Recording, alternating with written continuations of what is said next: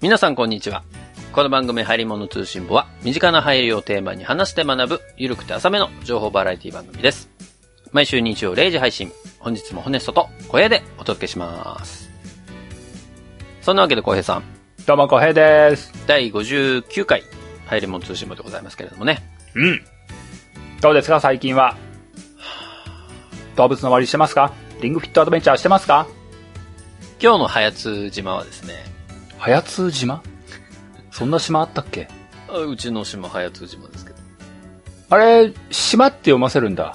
あれねみんな島じゃないんだ。あれね、選べるの、最初に。ホネス島じゃないんだ。ホネス島って、それもう考えたんだけど、ホネス島にしようかなと思ったんだけど、その、島より前の文字で、えっ、と、その以降の、例えば博物館とかも、うん全部、なんちゃら博物館ってついちゃうのよ。ホネス博物館。そう、ホネス博物館になっちゃうのよ。出せなと思って。そういうわけわかんねえなと思って。う。なるほどなのねで、。早津島にしたわけなんですけどね。早津島。はい。ひょっこりひょうたん島みたいだね。まあ、島だからな、それはな。今日はですね、もう朝からずっと早津島では雨が降っておりましてね。もうなんかさ、昔から思うけども、はい動物の森にホネスというとさ、うん。もう人間いねえもんね。動物と骨しかいねえんだもん。そうだね。人は来ないね。そういう意味で言うと。なんか、友達招いたらさ、うん。え動物しかいないどこどこどこどこプレイヤーさんどこってならないのかなって、本当思うもんね。でも、もう残念ながら、ホネストは、この動物の森においては、あの、一応人間の格好をしてるからね。 一応ね。仮の姿として人間の格好はしてるからさ。仮の姿としてなそ。うそうまあまあ、まあ人間はいなくはないんですけど。うん。で、なになにそれで雨降って雨降ってるんですよ。うん。で、まあこれ、動物の森やってる方ならご存知かと思いますけれども、うん。雨が降ってる時にしか出ない生き物っていうのがいるわけなんですよね、これがまた。ほう。まあそれが、高く売れるシーラカンスなんですけど。ほう。シーラカンスでもね、俺まだ、初めて1回しか釣ったことないんだよ。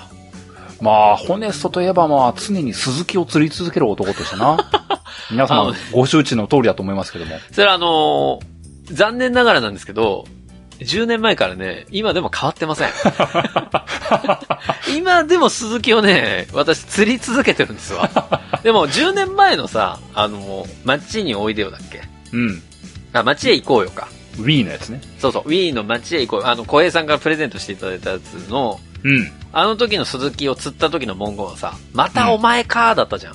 またお前か、鈴木みたいな。そう、まあ、あのー僕のその気持ちをね、このプレイヤーの気持ちを汲み取っていただいた言葉が出てたんですけど、うん。その言葉がですね、この、あの、集まれ動物の森では違いまして、はあ、はあ、鈴木を釣り上げた時に出るコメントが、うん。あの、名字の鈴木ね、漢字が出てて、うん名字の鈴木じゃなくて、鈴木なのかって正しいこの鈴木の漢字が書いてあるっていう。ああ、なるほど。魚の学術名みたいなのが出るの。あの、そう、佐々木の魚の漢字が出るんだけど、鈴木じゃなくて、鈴木だったのかっていうあコメントで終わるんですけど、あ、白色。まあ、俺からしたら、またお前かだけどなって いう。プレイヤーに寄り寄り添えていない。寄り添えてない。その、鈴木の感じとか別に俺どうでも いい。まあね、そんな株の話をね、前回もしましたけど。うーん、そうですか。楽しんでますね。あの、うんおかげさまで、うん前。回お話ししたじゃないですか。49ベルだと、午前中に。うんおうもう土曜日の午後にかけるしかねえって話をしてたんですけど。おうおう先週ね。はい。あれから、今収録中ちょうど土曜日の午後なんですけど、おうそうだね。えー先ほどですね、えーまた、つぶきちまめきちのお店に行きまして、 あのーちょっと株価を聞いたところですね。この1本目と2本目の間にそんなこと1して本目と2本目トイレ行って帰ってきた、その間にやったらですね、うん。なんと、120ベルになってました。おわープラテンですよ、プラテン。 いやーありがたい。いやー、マジあれ、104ベルで買って120ベル。まあ、ちょっとだけどね。ちょっとだけど、よかった、プラス。まあ、大損国よりはな。そうなんですよ。まあ、何をやってるんだって話なんですけどね。えーなるほどね。ありがたい限りで、えーこうやってね、えーぶつ盛り堪能してますけど、あの、オンラインは入ってないんで、ちょっと、島の行き来はまたできないんですけど。しねえのかよ。いや、あの、もうちょっと島が整ってからね。一応僕、島クリエイターになったんです。あ、なったんですかはい。おかげさまで島クリエイターになりまして。そうですか。じゃあ、駆け上がり坂とか作れるんですかあ、作れますよ。今一つ坂ありますよ。ああ、もうひ、たった一つでいいのかな、もう。またさ、たぬきちがさ、うん。一番安いのでさ、9万5千ベルぐらい取り寄るのよ。まあまあま工事と称して。あ。今作の彼はそういう商売でやってるからな。で、島クリエイターだと坂は作れんのよ。自分の力で。崖を作るはできるんだけど、坂を作るのはやっぱり、たぬきちのお願いせんにはならんのよ、これ。お前と思って。橋かけんのも、結局お前工事必要なんかいみたいな。これはいいよ、もう、あー、こぎな商売してますわ、たぬきちさん、マジで。ちゃんと、馬と葉っぱの友達呼んだよね。馬と葉っぱのお友達呼べるかな、そこに。馬は呼駆けべ上るっしがょ。るかな、それ。馬はた少なくとも呼べるっしょ。酒好きの馬とか呼べるでしょ。馬はね、でもね、動物の森とかやらないと思 う。ひたすらなんかあの、戦ってますからね、今彼はね、YouTube でね。ちゃんとなヒヒーンっていう語尾の人呼んでほしいな。あ、馬のキャラいないな、でもそういえば呼んでほしいな。なんか今日もビールがうめえわって、ストストロングゼロうめえわとかいうようなキャラ呼んでほしいな。でもね、住民の語尾を変えれるのよ。本当にうん。あの、静江さんに言ったら、こはう誰々の語尾こういう風に変えたいっていうのが確かできるはずなの。だかあ、はあ、はら馬のキャラクター出てきたらちょっと、ストロングゼロにする わ。なんとかなんとかストロングゼロみたいな。あ、飛んだアル中が出来上がるんだね。まあね、完全に馬間さんからしたらとばっちりですけどね。 本当だよな。もう、まあ、それに怒りを溜めた時はな、ぜひあの、かけがえラジコがいい短期集中で復活するっていうのは、ホネストに文句を言う回みたいな。その時俺、丸々熱盛の回やるけ どね。あ、葉っぱはあれですよ。木揺らしたら葉っぱ落ちてくるんで。グリーンティーは常に木にいますからね。 そう、添えてあるってね。まあそんなね。わけこのわかんない話坂の周り、随分葉っぱ落ちてんな、みたいな。それ全部グリーンティーじゃないか。茶葉だったーみたいな。違うわ。今作からあの雑草も、あの、アイテムとしてなりましたから。そっか。まあね、そんな熱盛トークをさせていただきましたけれども、皆さんもね、えー、浩平さんは、まあ、ぶつもり、あ熱盛はやんないんだろうな、きっとね。まあ、やってる余裕がないな。まあそうだぶっねち、ゃけな。そうだね。あれ、熱盛ってこう、午前と午後で出る魚とか虫が変わってきちゃうからさ、そうだね。いつも夜しかできないってなっちゃうとさ、偏っちゃうんでね。偏っちゃうな。だから集めたい人にはあんまりお勧めしませんけれども。うん。まあ、あーそんなところで今日の話題に入っていきたいと思いますが、うん。今日は浩平さんがえー話題を持ってきていただきました。うん。何をやっていただけるんでしょうか。今日は、コテコテの家電会をやりたいなと思いまして。ほまあ、ず前回の僕の回も、まあ、結局家電会だろって言われる可能性は大いにあると思うんですけどもう。、スピーカーね。まあ、それは正直、家電界っていうよりか、弦の会なんだよね。あの、弦の回俺結構力入れてバックミュージックあれ、全部僕が作ってる音楽ですからね、あれ。あ あ、そうなんだ。の、幻想的な歌は。ま前々から言わなかったですけど、あれ、弦に合わせて俺が作ってる曲だからね。そうそうそう。あれ、やりましたけど。ね。久々の火前会ということで。そうなんです。普通の家電会をやりたいなと思って。うん。なんで今日はね、ダイソンが出したほう。 LED ライト。ああはいはいはい。あの、3月に出たんですけども、おうおうおううわーなんか、模範的な家電界のやつみたいだなと思って ね。この、流行ってま決したねして、決して、買ってほしいとは思わないようなタイプというかね。ああ、 それ先に言っちゃうんだね。ええもちろんね、あの、皆さん最近誤解してるから、あ今回はは始めておくけども、うんうんうん。決して僕は買ってほしいとはみじんも思ってないんだ。あ、そうね。ここで紹介するものをね。一応ね、本編入ったらもうね、買いましょうよっていう手になる、切り替わるんだけども あ、、か、変わるんだ。切り替わるんだけども、うん決してね、入りもずしてもらっておすすめってしないんだ。あ、そうなのね。ただ、家電をテーマにふざけたい。それだけなんだ。なるほど。それに全力で、えー乗っかっていくのが私ですから。そうなんか、どこかのあの家電批評家とかさ、家電アドバイザーとかさ、いろんな人はさ、この家電いいですよ、この家電いいですよって言うと思うんだけども、言うね。僕は表面上は同じこと言うんだけども、うん。基本的にはふざけてるだけだから。 まあ、それは感じ取ってましたけどね、私は。えーそこ、誤解なきようにね、そうね。皆さんぜひね。そんなテンションで今日の家電会やっていきたいと思っています。はい。じゃあ早速、家電会参りたいと思います。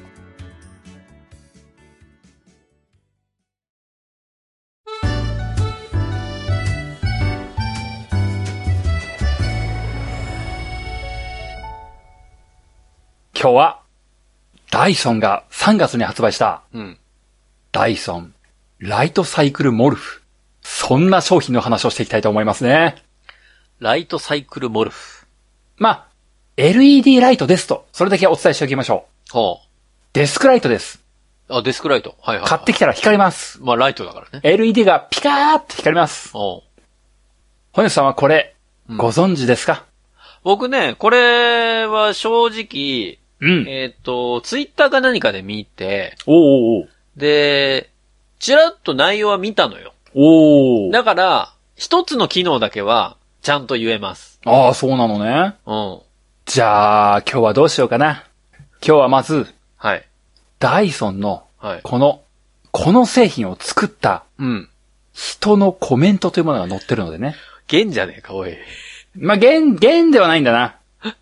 そういうノリとはちょっと違うと思あっ、てい違ただきたういねノリなの現さんとは違うノリなのね。弦、弦だって弦はもう弦にしかできない空気感があるからさ。そうね。あれだってスタッフに削られてあの量らしいからね。もうそうだね。なんか本人がツイッターとかで言ってたよね。うんいやーもっと語りたかった、みたいなそこと言うってたそねう。。永遠と語りたかったです。マジか。いやーいや、だいぶ、だいぶ頑張ったぞ、あの、スタッフの人、みたいなこと思ったよね。それとは別の。別の、あの、はいはい割と真面目にこういうことを思ってるよっていう部分のところがあったんで、それを最初にちょっと読ませていただきそたれい。は聞きたいね。ちなみにこれを書いてるのは、うん。ジェイク・ダイソンさおーあの、よくダイソンのやつで出てくる人ん。よく出てくるのかなメガネかけた。メガネは、まあ、どんな人だってかけたりかけなかったりだね。俺の説明下手くそなのかなこれ。 あの、シュッとした人でしょまあ、シュッとした人いっぱいいるわっていう話なんだけど さ。はいはい。ダイ、マイク、ダイソンさんね。ジェイえクジダイェソンジェイク・ダイソンさん、あのー社長の息子です。あ、息子なんだ。じゃあ、しあの、想像してる人じゃないかもしれない。まあ、ホネストはどういう人想像したかわかんねえんだけど。うん、いや、まあ、わかるよ。はいはい。 えージェイク・ダイソンさんが、まあ、このライトを発売するにあたって、うんえー一言述べてるんですね。それをまんま読ませていただきますと、うん。人が室内で過ごす時間は、うん。 1日の約90%に及ぶことがあります。ほダイソンでは、自然光をヒントに、1日を通して常に適切な光を照らすことができる、新しいライトを開発しました。う。うん。ジェイク・ダイソン、チーフ・ライティング・エンジニア。あ、ライティングエンジニアなんだ。ええ、へえ。この、今回お話をする、ライトサイクルといううん。商品。はい。この商品を、まあ、取り仕切った人。僕が手掛けたんですっていう人がこのジェイク・ダイソンさんなんですね。まあ、野菜で言ったら、私が育てましたのシールに書かれる人ってことね。そうだね、モスバーガーのな、あ の、入り口のところにちゃんと書いてるな。そうそう今日私の、がつ、今日の生産者はこの人みたいなのがジェイク・ダイソ今日。のレンタスはみたいなね。そチんーなフ感ライティングエンジニアみたいなこと書いてるわけですよ。今日のライトは僕みたいなこと書いてるんですじよ。今日のライトずっとお前だわ、 それ。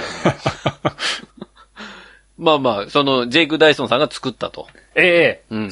先日のゲン君の回では、もうちょっと長めの文章でしたけども、はい非常にスルメでコンパクトにまとまっていますね。そうね、前段部分ぐらいで終わったよね。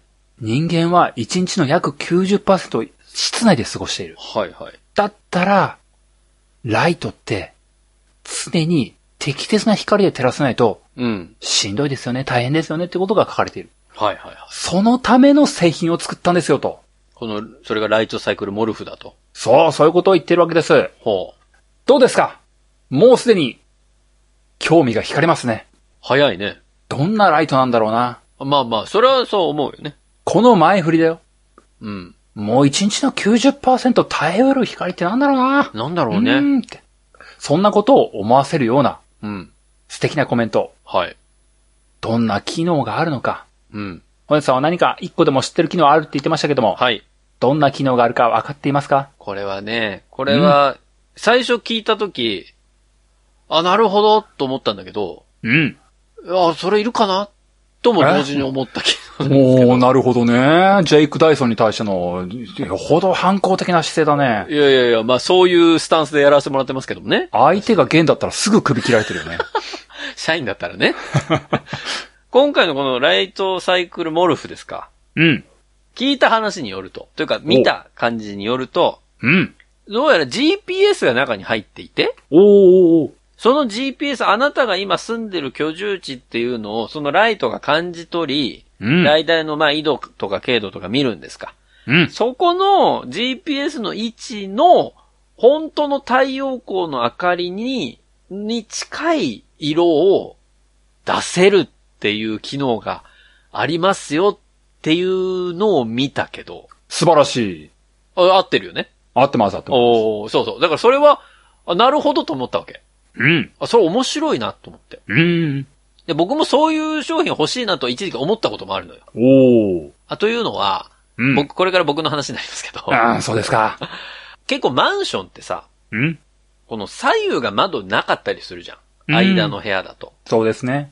でそうするとやっぱりこう、なんか、間の部屋のその、さらに、なんだろうな、内側の部屋になっちゃうとさ、うん。もう窓が一切なくて、外の今の光ってわかんないなとか、うん。曇りの日とかだと、ちょっと今日ずっと暗いなみたいな感じになっちゃうじゃないうん。だからこそ、今のこの地点における、本当は太陽さしてたらこれぐらいの明かりなんだぜみたいのがあったら、うん。なんか気持ちよく起きれるんじゃねえかなって思ってた時があるのよ。なるほど。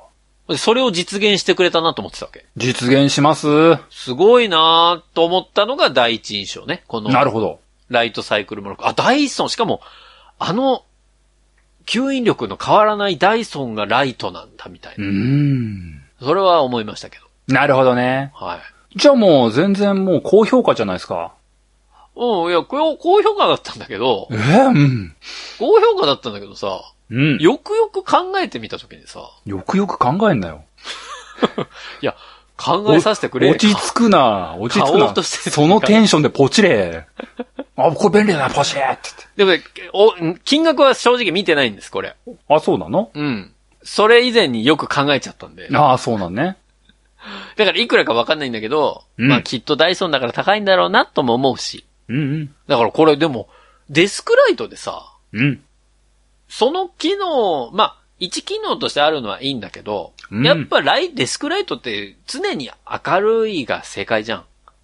まあ、とりあえずうなずいておきましょう。とりあえず飲み込んでおきましょう。そうですね。うんおそうだよ、そうだよ。あすごい馬鹿にされてる感じが する。なんでだろうか。いや、だからそれもあって、うん。うん、どうなんだろう。なんか夕暮れ時にすげえ夕暮れの光当てられても、いや、俺は普通の蛍光灯の光がええねんっていう時、まあそれもできるんだろうけど、そう、なんかなっていう。ああ、なるほどな。そんな感じなるほどね。うんまあまあ、言わんとしてることはわからんでもない。ほうほだが、う。はい。今、ホネストが述べたことは、え旧世代の常識ですね。旧世代の常識90年代の発想だな。ショッ ク。俺、だいたい小学校ぐらいだけど、その90年代。 小学校ぐらいから俺止まってるってこともう、デスクライトに対対するイメージが全く変わらない。でも、そういう意味で言うと、俺、デスクライト使ったの、まあ、それぐらいだけかもしれない。まあ、中学高校で使ってるけど。今回、はい。ダイソンがライトを出す。まあ、今回が初めてってわけではないんですけれども、うん。ダイソンがライトを作る。はい。。そうう。あのダイソンがライトを作る。うん。意味がわかんないですね。わかんない。どこに吸引力あるんだと。ないよね。ないよね。ないない。今まではさ、扇風機とか、うん。ドライヤーとか、うん。まあまあ、空気を取り扱ってるよな。風を起こしてるよな。みたいなことを思ってましたから、そうだね。うん。 まあまあ納得いくよね、ダイソンだもんねって。そうだね。そう思っていましたけども、うん。 LED ライトそうよ。どういうことよ玄君と似た発想みたいになってるからね。ゲン君も、僕はオーディオ機構を作ることは絶対にしないと心に決めていました。言ってたからね。まあ、みたいな前振りがありましたけども、うん。今回は、うん。ちょっと、ちょっとだけまた、ダイソンという会社を少し分解して考えねばならない。ほわざわざジェイク・ダイソンって名前出したんですけども、う。うん。ジェイク・ダイソンは創業者ジェームス・ダイソンの息子です。はい。この人、ジェイク・ダイソンという人は、うん。もともとダイソンに入社したわけではないんですね。息子ジェイク・ダイソンは、はジェイク・ダイソン・ライトという LED 照明を作るメーカーを自ら立ち上げていたんです。あ、ジェイク・ダイソン・ライトという会社があったのそうなんです。はそれもどちらかというと、ライト照明器具を作るというよりかは LED そのものの、あ部材を作るようなあメーカーだったんですね。。ああ、はいはいはいはいはい。ジェイク・ダイソンはうん。 LED ライトそのものを研究するエンジニアだったんです。へーそれは何お父さんの掃除機にライトつけようぜと思ったとかそういうことじゃない彼自身、ジェイク・ダイソン自身でいくと、のうん。ダイソンの、もうジェームス・ダイソンという掃除機を作ったパパがいるわけですけども、そうだね。その掃除機を作ったパパの会社に行きたいと思っていたわけではなく、はあはあはもちろんお父さんの指南とかもあって、発明研究ってものに対する知識とか興味ってものはもちろんありましたけどあ。も、なるほどなるほ別に父の下で、ど。うん。僕も掃除機作るんだお父さんよりもすごい掃除機作るんだってことを思っていたわけではございません。まあ、一般的な家庭だったらそうは思わないよね。お父さんが吸い込むんだったら、僕は吐き出す。光らしてやる。この世を輝かしてやるあ。あまあまあ、すごい発想だけどね。みたいなことを思ったわけですよ。はそして LED 照明っていうものを研究するジェイク・ダイソン・ライトというメーカーを作り、別会社を立ち上げたわけです。あ。はい。ところが、2015年からお父さんのダイソン、その会社に傘下に組み込んでもらい、うんダイソンという会社は正式に LED ライトっていう事業分野を取り組むわけになる。なるほど。ゆえに、は父の掃除機、息子のライトなわけですよ。あはい。そんなわけで、今回紹介する製品は、うん。同じダイソンですけれども、うん。発想元が違う人間なんですよ。なるほどね。子供の作品なわけです。ダイソンの中の子が作った作品ってことね。そうなんです。なるほど。二代目が生み落とした LED ライトなんですね。はあは同じような目線で語るなよと。あ。なるほど。吸引力落ちないとかそういうこと言わないです。関係ねえと。関係ねえ。はあ。同じ会社から出すことになってるけども、あくまでも息子の作品です。なるほどね。こういうことです。その上で、はい。今回出すダイソンライトサイクルモルフ、うん。一体いくらなんでしょうかいくらか。二グレード存在します。二グレード。二グレード存在しまして、うん。まあ、どっちかにでも近ければ大正解としましょうわあ。えー、卓上ライトだもんな。う。息子ですよ息子が作ったデスクライトですよええー。どっちだろうんう。安いか高いかのどっちかだな。そうですね。それ以外にこのように選択肢はないですね。えーっとね。うん一つ、ライトでしょうんえー、3万5千円。なるほどファイナルアンサ絶対違う気がするけど。 ーファイナルアンサーで。あー、全然違う。全然違うのどう違うんだろうえ、だって3万5千円のライトってさ、普通に考えたら僕は高い方だと思うんだよ。あじゃあ、ちょっともう、もう一回ワンチャンス与えましょうか。え、え、え、え、え、えゲン君のところ、はい。バルミューダ、はいはいはい。ここが作ったうん。デスクライト。あれね、あの、傘みたいなやつ、そう、あの、ランタンではなく、ザ・ライトっていうデスクライトが当時出てたんですけどうも、はい、はい。いこちらは、3万7千円です。や、すげえいい線いってんじゃん、俺。これで、ホネスはこの時、たーかって言いました。言ったよね。言ったよ。言った言った。だって俺、だって3万5千円って言ったの結構高めかなと思って言ってんだもん。ええ。えジェイク・ダイソンが出す。嘘。安いパターンかな。まあ一応もう、もうワンチャンスは与えますけども、どうですか変えたいと思いますかちなみに全然違いますからね。いや、だから変えるよ、じゃあ。じゃあ変えるよ。うん、さあ、いくらになるかなえわかりました。はい。うん。まあ、息子が良心的だと信じ。うん。あまあでも高くしたい自分もいるわ。うん。 19,800円。正解は、税込みで、72,600円です。バカじゃないな。父さんの掃除機と同額じゃん。 ちなみに、高い方のグレードは税込みで97,900円です。なんでなのなんでなのそれ。意味がわかんないわ。掃除機買えんじゃん。父さんの掃除機買えんじゃん。いやいやいやいやいや。え給付金で買えますよ。 全部なくなるわ。一人分全部飛ぶわ。しかも外資に渡すとかな。なんで、なんせでめてダイソーに渡さないかんのよせめ。て弦の製品買ってくれた方がみんな喜ぶわ。本当だわ。ザ・スピーカーの方がいい わ。何個買えるんだ、ザ・スピーカそんなわけで、72,600円のライトでございます。ー。72,600円って何何え何でそんな高いの ?72,000 円って。まず、ホネストが大きな誤解をしていること。えこれ、まさか、ライトではない。 これ、まさかだけど、ライトではないのこれ。まあ、ある意味当たりっちゃ当たりかもしれないね。どういうことなのあのー確かに、ライトサイクルのサイクルの部分は気になってんのよ。あーまあ、サイクルの意味を、まあ、ここは答えないけども、深読みすることはできるね。えじゃあまあ、最初にライトサイクルの製品名の由来、由来知らないよ、正直。答えないんですけども、えおう。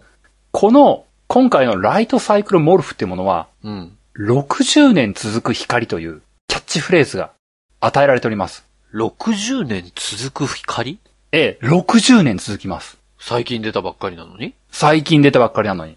どういう意味だ ?60 年。あなたが買って、たっけえなって、7万円もするよ、たっけえなってもう、もう、自分でもたっけえなって思って、うん。買ったことを奥さんに続けると、嫁さんはもうものすげえ激怒ですよ。お前何考えてんだって。たかがライトに7万もかけてんじゃねえよっても60年ってことはだって1960年ってことでしょう、戻ったね。え、あ、あえて戻ったね。これから先ってことそうです。これから60年続く光なんです。そういう、まあ、LED だからね。 60年続く光をあなたに与えますよ。勘違いしてたわ。うん。 1960年に開発したその、灯火が今も、灯ってるぜじゃないんだ。生まれてねえわ、ジェイク・ダイソン。それどっちかちょっと親父のエピソードになりそうだわ。そうだね。完全にそうだね。 これ、買ったあなたはここから60年続きますよっていうことね。そうなんです。あー60年かかって使えるんだったら、7万2千円なんのこったいそうか。1年あたり、だから1200円ぐらいってことか。そう、そういう目線を持ってほしい。高い高いと思って買ったホネストも、お前なんで高いもん買ったんだって怒る奥さんも、怒られてんなって冷めた目で見ている息子も、みんな60年続くって思ったら、全然いいんじゃないかなと。え、60年続く今買ったら。ら僕やホネストよりも長生きするかもしれないよ。もう死んでるかもしれないもん、僕とホネスト。下手したらそうよ。もう、フル時計と同じぐらいよ。そうだな。ただ、フル時計は動かなくなりますけれども、うん。ダイソンのライトは動いてます よ。まだ、高校と光ってる。ダイソンのライト。そう。平井堅に歌ってほしいね。 平井堅も死んでるわ、その 頃。いや、でも、え ?60 年間一回も、その取り替えなくていいってことまあまあまあ、そこに対してそういう歌い方ではないですけれどもあ、、違うんだ。ず別にずっとつけっぱってわけではないですけれども、あはは LED といえども劣化はしますよ。はい。ただ、その劣化っていうものを極小化することに成功しているよ。それがダイソンなんだなーっていうおお話です。。それがジェイク・ダイソンが開発した LED のライトであると。そうなんです。LED を冷却するヒートパイプテクノロジー。で、好きやね、その、その発言。ライフサイクルテクノロジーみたいな。なんそれ。ここはもう、あの、親父譲りなんです。LED を冷却するヒートパイプテクノロジーによってそこだけ、ダイソンライトサイクルモルフは60年続く光を灯すことができるんですね。まあ、それは海外の会社だから仕方ないけど、横文字多いな。これが偉大なる機能の一つ。あこれでもう7万2000円の価格感なんて、いやもう全然大したことないんじゃないかな。もうこれだけでも60%オフされた気分ですね。された気にはならん。なならない、ならないかおかしいな。でもまあそうね。先に今日の結論言っとくと、これは新居建てた人へのプレゼントにはぴったりだね。またプレゼントだよ。なぜ自分家に置かない書斎持ってる人ね。これ書斎にぴったりですよと。60年、あなたの家も60年続きますようにってことで、これ、ベストチョイス。ここで、先ほどのホネストの発言、えもう一度、ダイジェストで振り返りましょう。なになに新居を建てた人に、うん。うってつけのプレゼント。ああ、売ってる書。斎あるような家のね。ああ、そうそうそう。書斎あるような家のね、家のね、家のね、家のね。エコーかけんな。ここで大いなる勘違いが一つ。え書斎あるような家のね。そこには限らないんですね。どういうことえだってデスクライトなんでしょええ。デスクライトですけれども、デスクライトじゃございません。どういうこともうそういうパターン多い よ。そういうパターン多い。俺だってペンだと思ってたらペンじゃなかったことあるもんだって。宿題やる気てんな もうわかんないわ、マジ。な、え、なにデスクライトであってデスクライトでないの便宜上デスクライトって言いますけれども、あまあ、形としてはデスクライトが一番近いんですけれども、あ。ああ。今回のライトサイクルモルフはうん。 4つの機能がございます。 4つもあるんだ。ハードウェア的に4つの機能がございます。はあ。あくまでもハードウェア的にソフトウェアじゃないのね。ソフト面では5つの用途がございます。 5つもあるのええ。なのでまずハード面からする4つの機能をご紹介しましょう。お願いします。これでホネストの大いなる誤解を解いていきたい。ああ、そうしてください。まず、いつもながらのお話ですけども、はい。このライトサイクルモルフのうん形をご紹介しなければならない。形ね、それ重要です。デスクライトの形として想像していただくのは一番近いんですけれども、うん。 L 字型の金属の棒だと思ってください。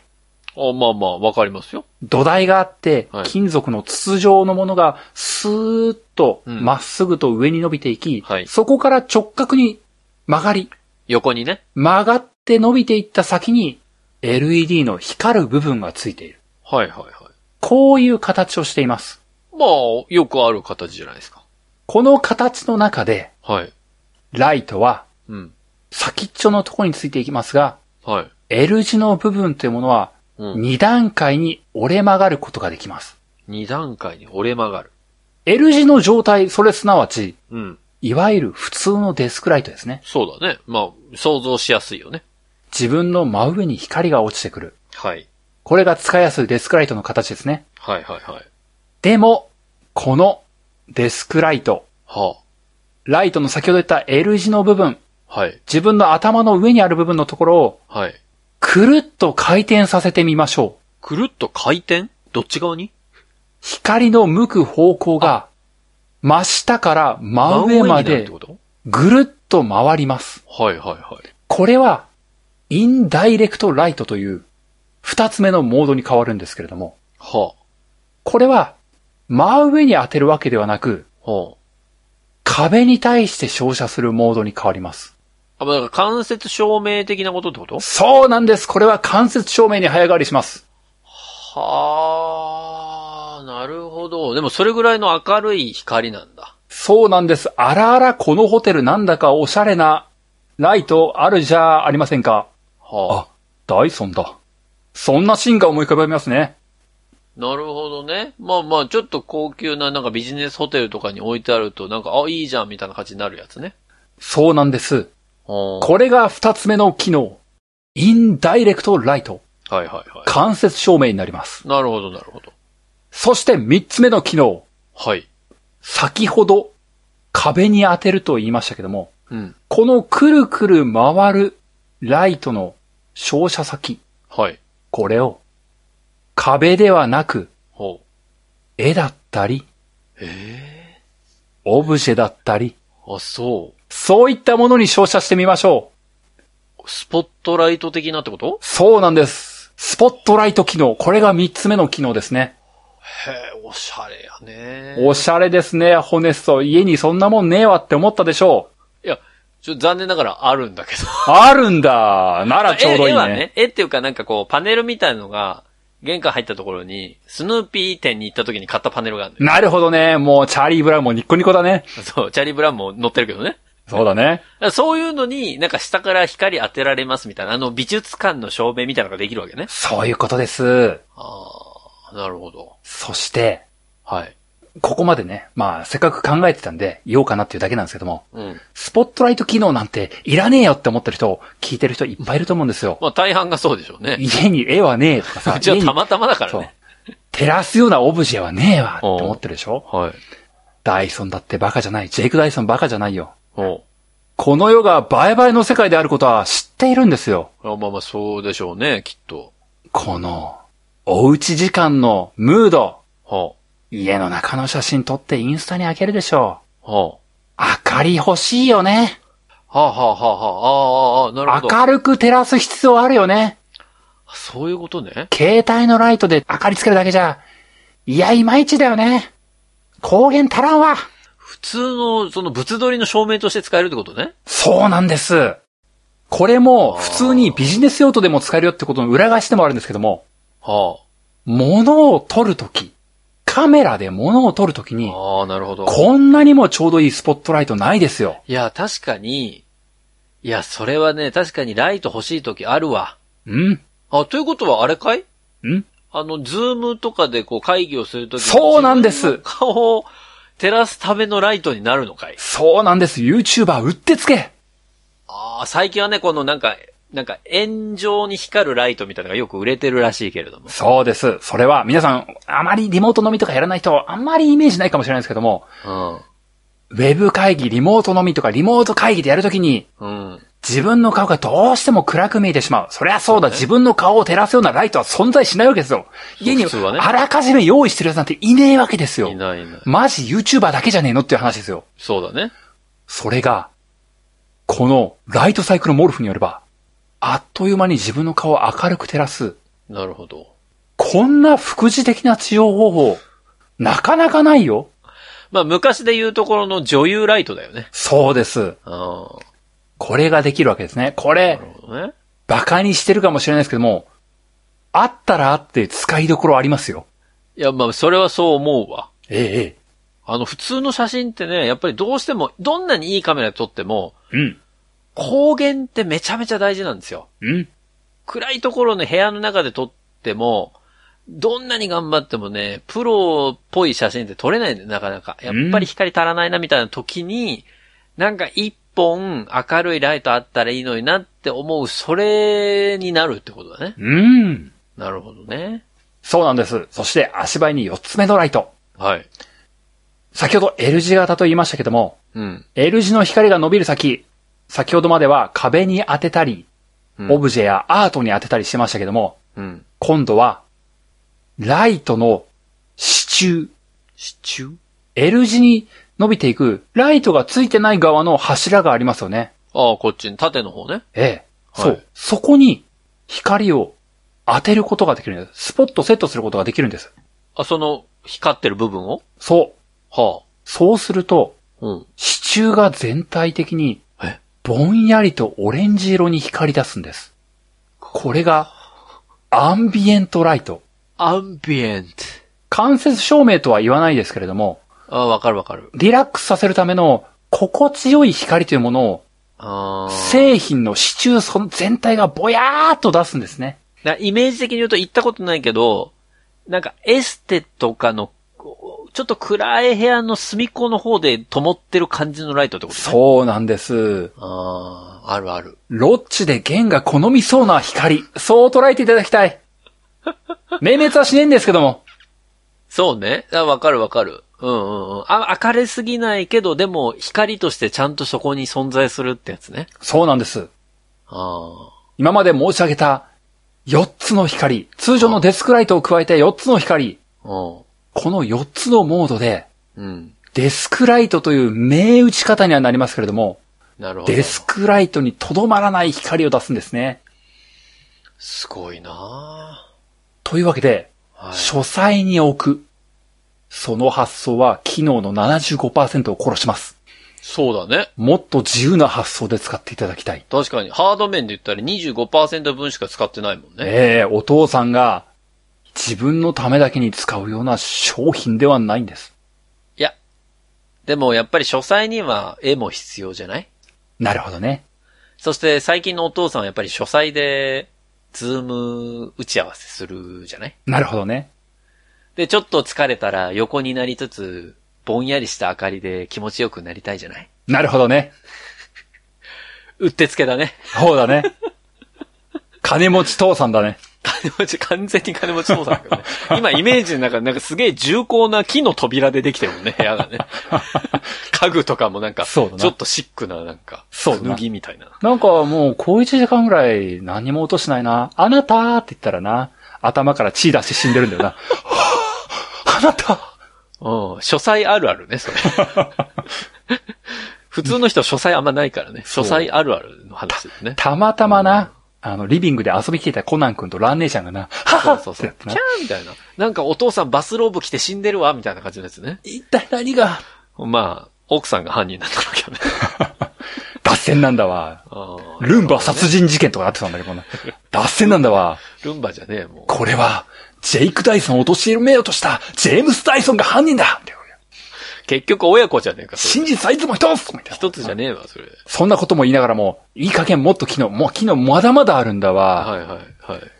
まあただ、ちょっと時間もないんで、バババッといろいろ飛ばしましたよ。ホネストが言っていた部分のところ、ああ、GPS? そう、GPS でうん。光を調節する。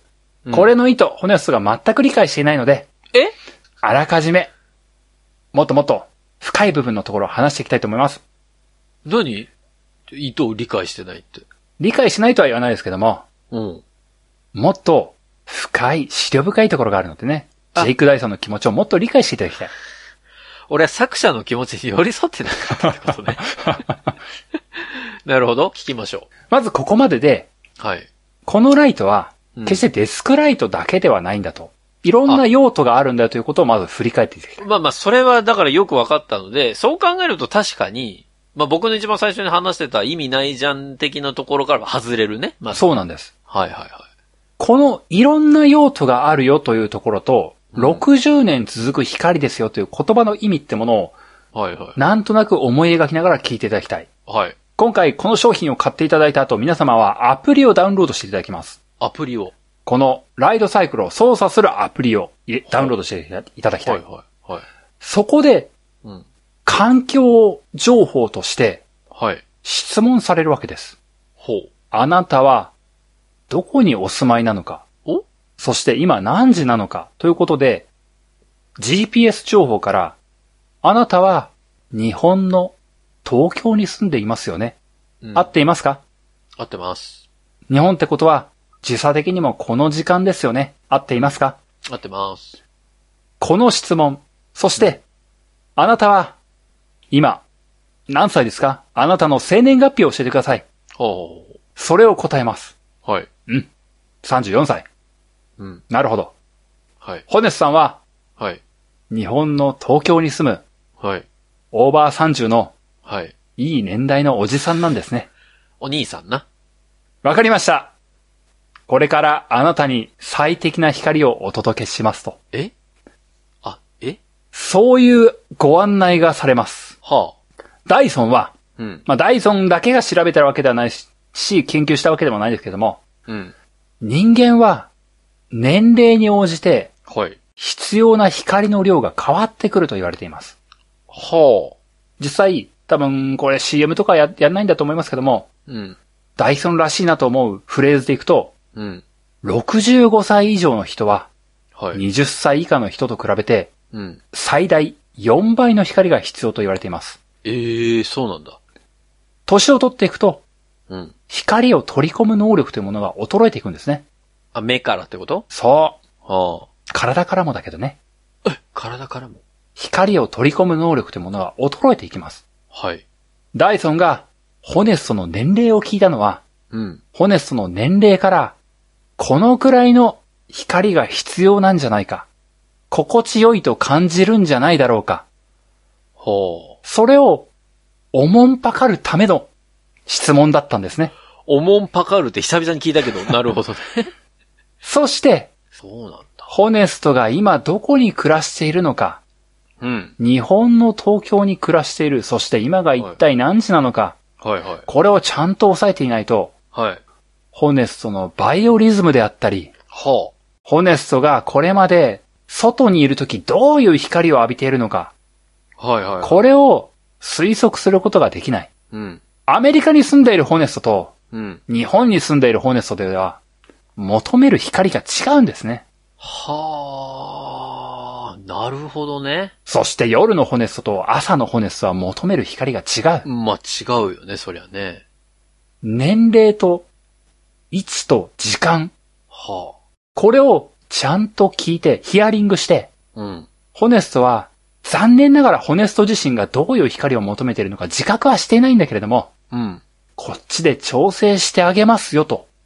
で一般的に、その、ドストライクの人が、ちょうど求めるであろう光、研究結果から導き出した光をお届けしますよっていうことね。そうなんです。あこれはなんか、照明工学協会っていう、あ。へえーまあ日本で言うと照明工学協会っていういうらしいですけども、うん。えー世界で、えー研究している、照明に関して研究しているところが出している論文とかに基づいてやってるそうです。うーん。という、この情報を持って、うん。ダイソンのライトは先ほどの4つの機能と、そして、今度はソフトウェア的に5つのモードというものがございます。はい。学習モード、はい。作業モード、うん。リラックスモード、はい。起床モード、気象モード。留守番モード。ほー。 5つのモードを使い分け、うん。例えばホネストが今、まあ書斎でうん。なんだか仕事をしているようだ。はいはい。まあ、ホネストがアプリで、じゃあ今から仕事をするから作業モードにセットしようみたいなことをするわけですよ。うんうんうん。ポチそうすると、ッ。うん。ホネストの年齢、位置、時刻、そしてこのモード、うん。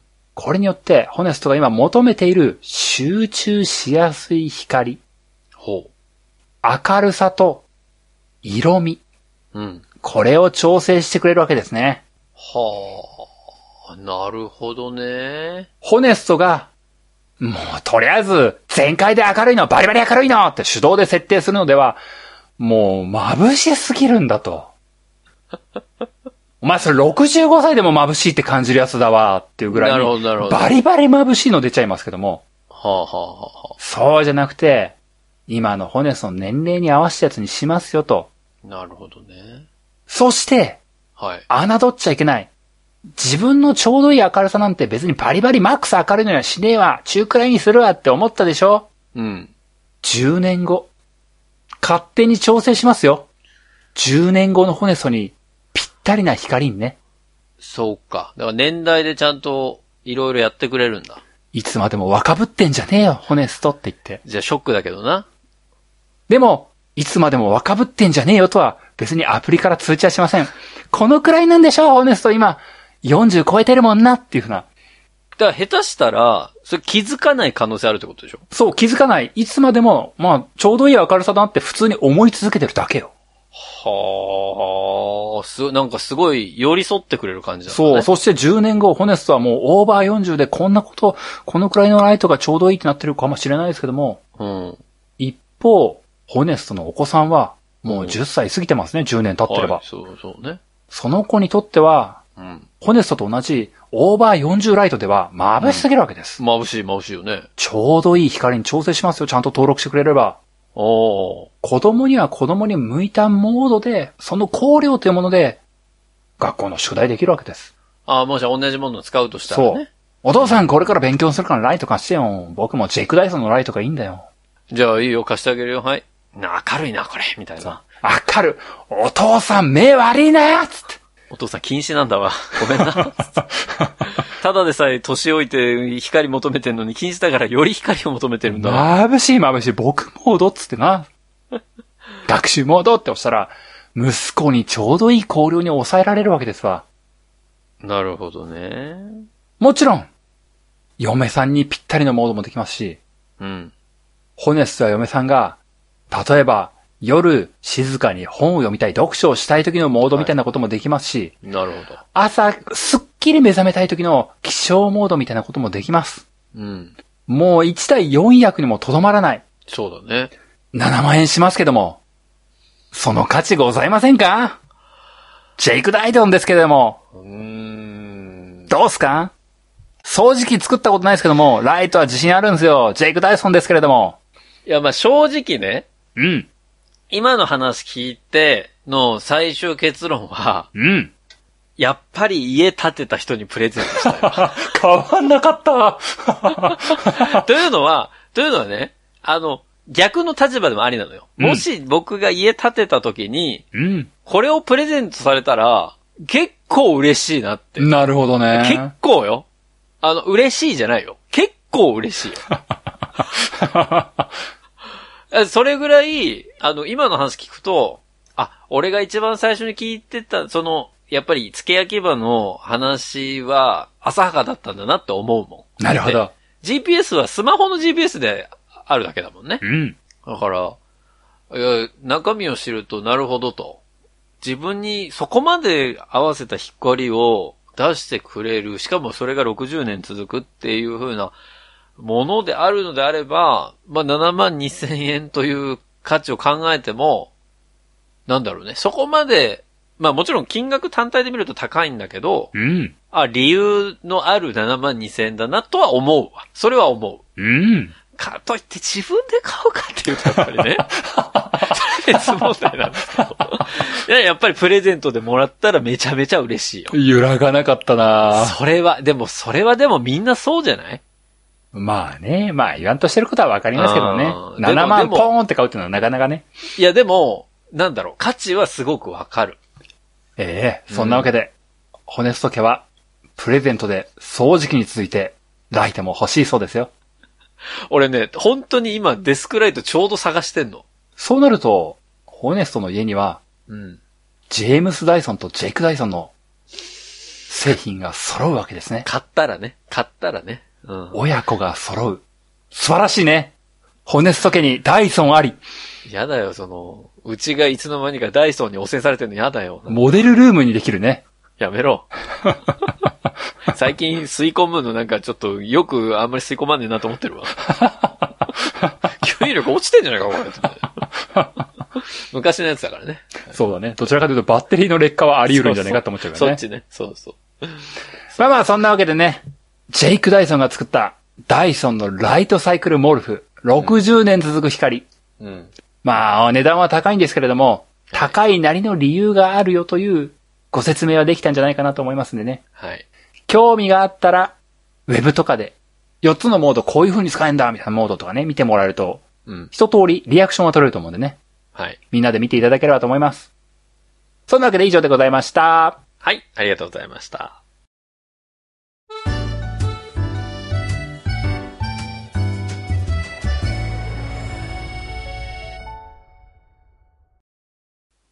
流行り物通信簿は、パーソナリティ2人が考える面白みを優先した番組作りを行っております。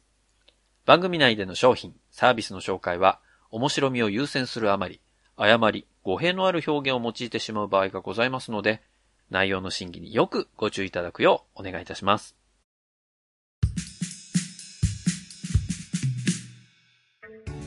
はい、エンディングです。ん、光ね。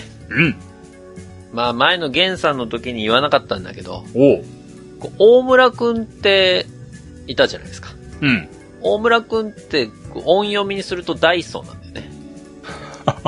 ああ、なるほどね。大きい村だから、大とダ村イってのはソン。なるほどね。あんまり仲良くないっていうのは、そういう裏の意味もあったのか なっていう。ダイソンのことはあんま好きじゃねえんだ。そう、あんま好好きじゃないっていう、あ、なるほど、大村ってそういうことかなっていうのを、配信した後に、ちょっと思って、おこれうまいこと言ったやんと思ったけど、別にうまくもねえなって思って 思ってたんですけどね。なるほどね。まあそんなダイソンのお話今日はね、していただきましたけど。そうですか。そうですか、息子さんのライト。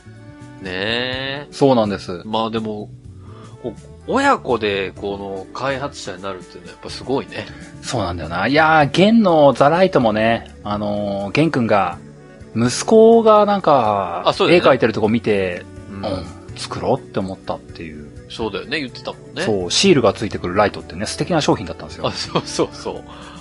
だからまああれは子供のためを思って作ったライト。そう、ねダイソンは、うん子供が作ったライト作なんっでたすよライトっていう。ああ、すごいなーって思っちゃうよね。まあ、どっちも子供に関係してるっていうところありますけど。そうなんです面よ。白いですね。いやー、だから、まあ、このダイソンの製品も、あの、あれなんですよ、家電アドバイザーの夏子さん、僕、ちょいちょい出させていただいてますけど、お話。おお。夏子さんも使ってたんです。あ、これを Twitter でそうそう。へえ。このライトを、まあ、買ったわけではなくて、多分なんかその家電アドバイザーの関係で、なんかお試しで、えっ、と、自分の家じゃなくてどっかで使ってみましたみたいな、そんな感じのツイッターで書かれてましたけど。すごいなーちゃんと仕事にしてる人は違う なーそうよ、俺たちは本気がないんだから。そう、だってふ、まあ、ふざけたいだけだからな。買ってほしいと思ってないからな。頭に言いましたけど。別そにりゃ買ってほしいなんて全然思ってねえんだ。それはくれないよ。 それ、玄君だって、うちの番組もし聞いてたとしても絶対提供しねえと思うそよ。りゃそうだよな。本気のプロモーションはしてねえか らな。ただ、ふざけたいだけだからな。そうよ、そうよ。あんな、 書いたポエムをあんな後ろにバックミュージックつけられて さ、あの、あのポロロンってギターの音一応あれ、あのレンジ、ザレンジのあの音ですからね、あれね、ポロロンってやつね。高い度から低い度は、みたいなことね。そうそう。やりましたからね、ドードーンってね。おーあんだけふざける紹介したの多分うちの番組だけだからね。本当だよ。もう、あと、後にも先にも出てこねえわな、今度のな。まあ日経トレンディさんで同じ時期に同じ商商品紹介してたらしいですけど、あっちはど真面目にやってますかうらん、ね。それは、いや正しい。それ、それが正しい。まあね、なかなか、あこんな、おちゃらけて話す番組はなかなかないんでしょうけど。うんまあ、でもこの番組聞いて、玄君の商品買ってくれてる人も何人もいますから。やめてよ。それはいいだろ、 別に。買うのはいいだろ。まあ、買ってくれるのはまあまあいいんだ、いいんだ、いいんだけどもな。あのー、文句は言わないで、なんか、そうはねあ、なんか違うなっていうのは思ってもね、まあね、ごめんなって、本当に思っちゃうから。そうそうそう。まあでも、どれも、なんだろうな。一癖も二癖もありますけど、まあいい商品ではあると思いますから。そうなんだよね。今回のライトも、僕高いし、まあ、使わねえみたいな話しましたけどう、ん、まあまあでも、なんだろうな、話聞いてるとすごく面白い商品かなとは思いますんで、うん、ぜひ興味ある方は自分でね、検索していただきたいなというふうに思います。うん。はい。そんなわけで、入り物通信部では皆さんからのお便り、えー募集しております。お便りは番組ホームページ内のお便りフォームからお送りください。番組ホームページは入り物通信部で検索するとアクセスいただけます。また、ツイッターをご利用の方は、ハッシュタグ、はやつを使ったツイートも募集中です。皆さんからのメッセージ、お待ちしております。そんなわけで、入り物通信部第59回は以上でおしまいです。また次回お会いできればと思います。お相手は私、ホネストと。小平でした。さあ皆さん次回までごきげんよう。さようなら。また来週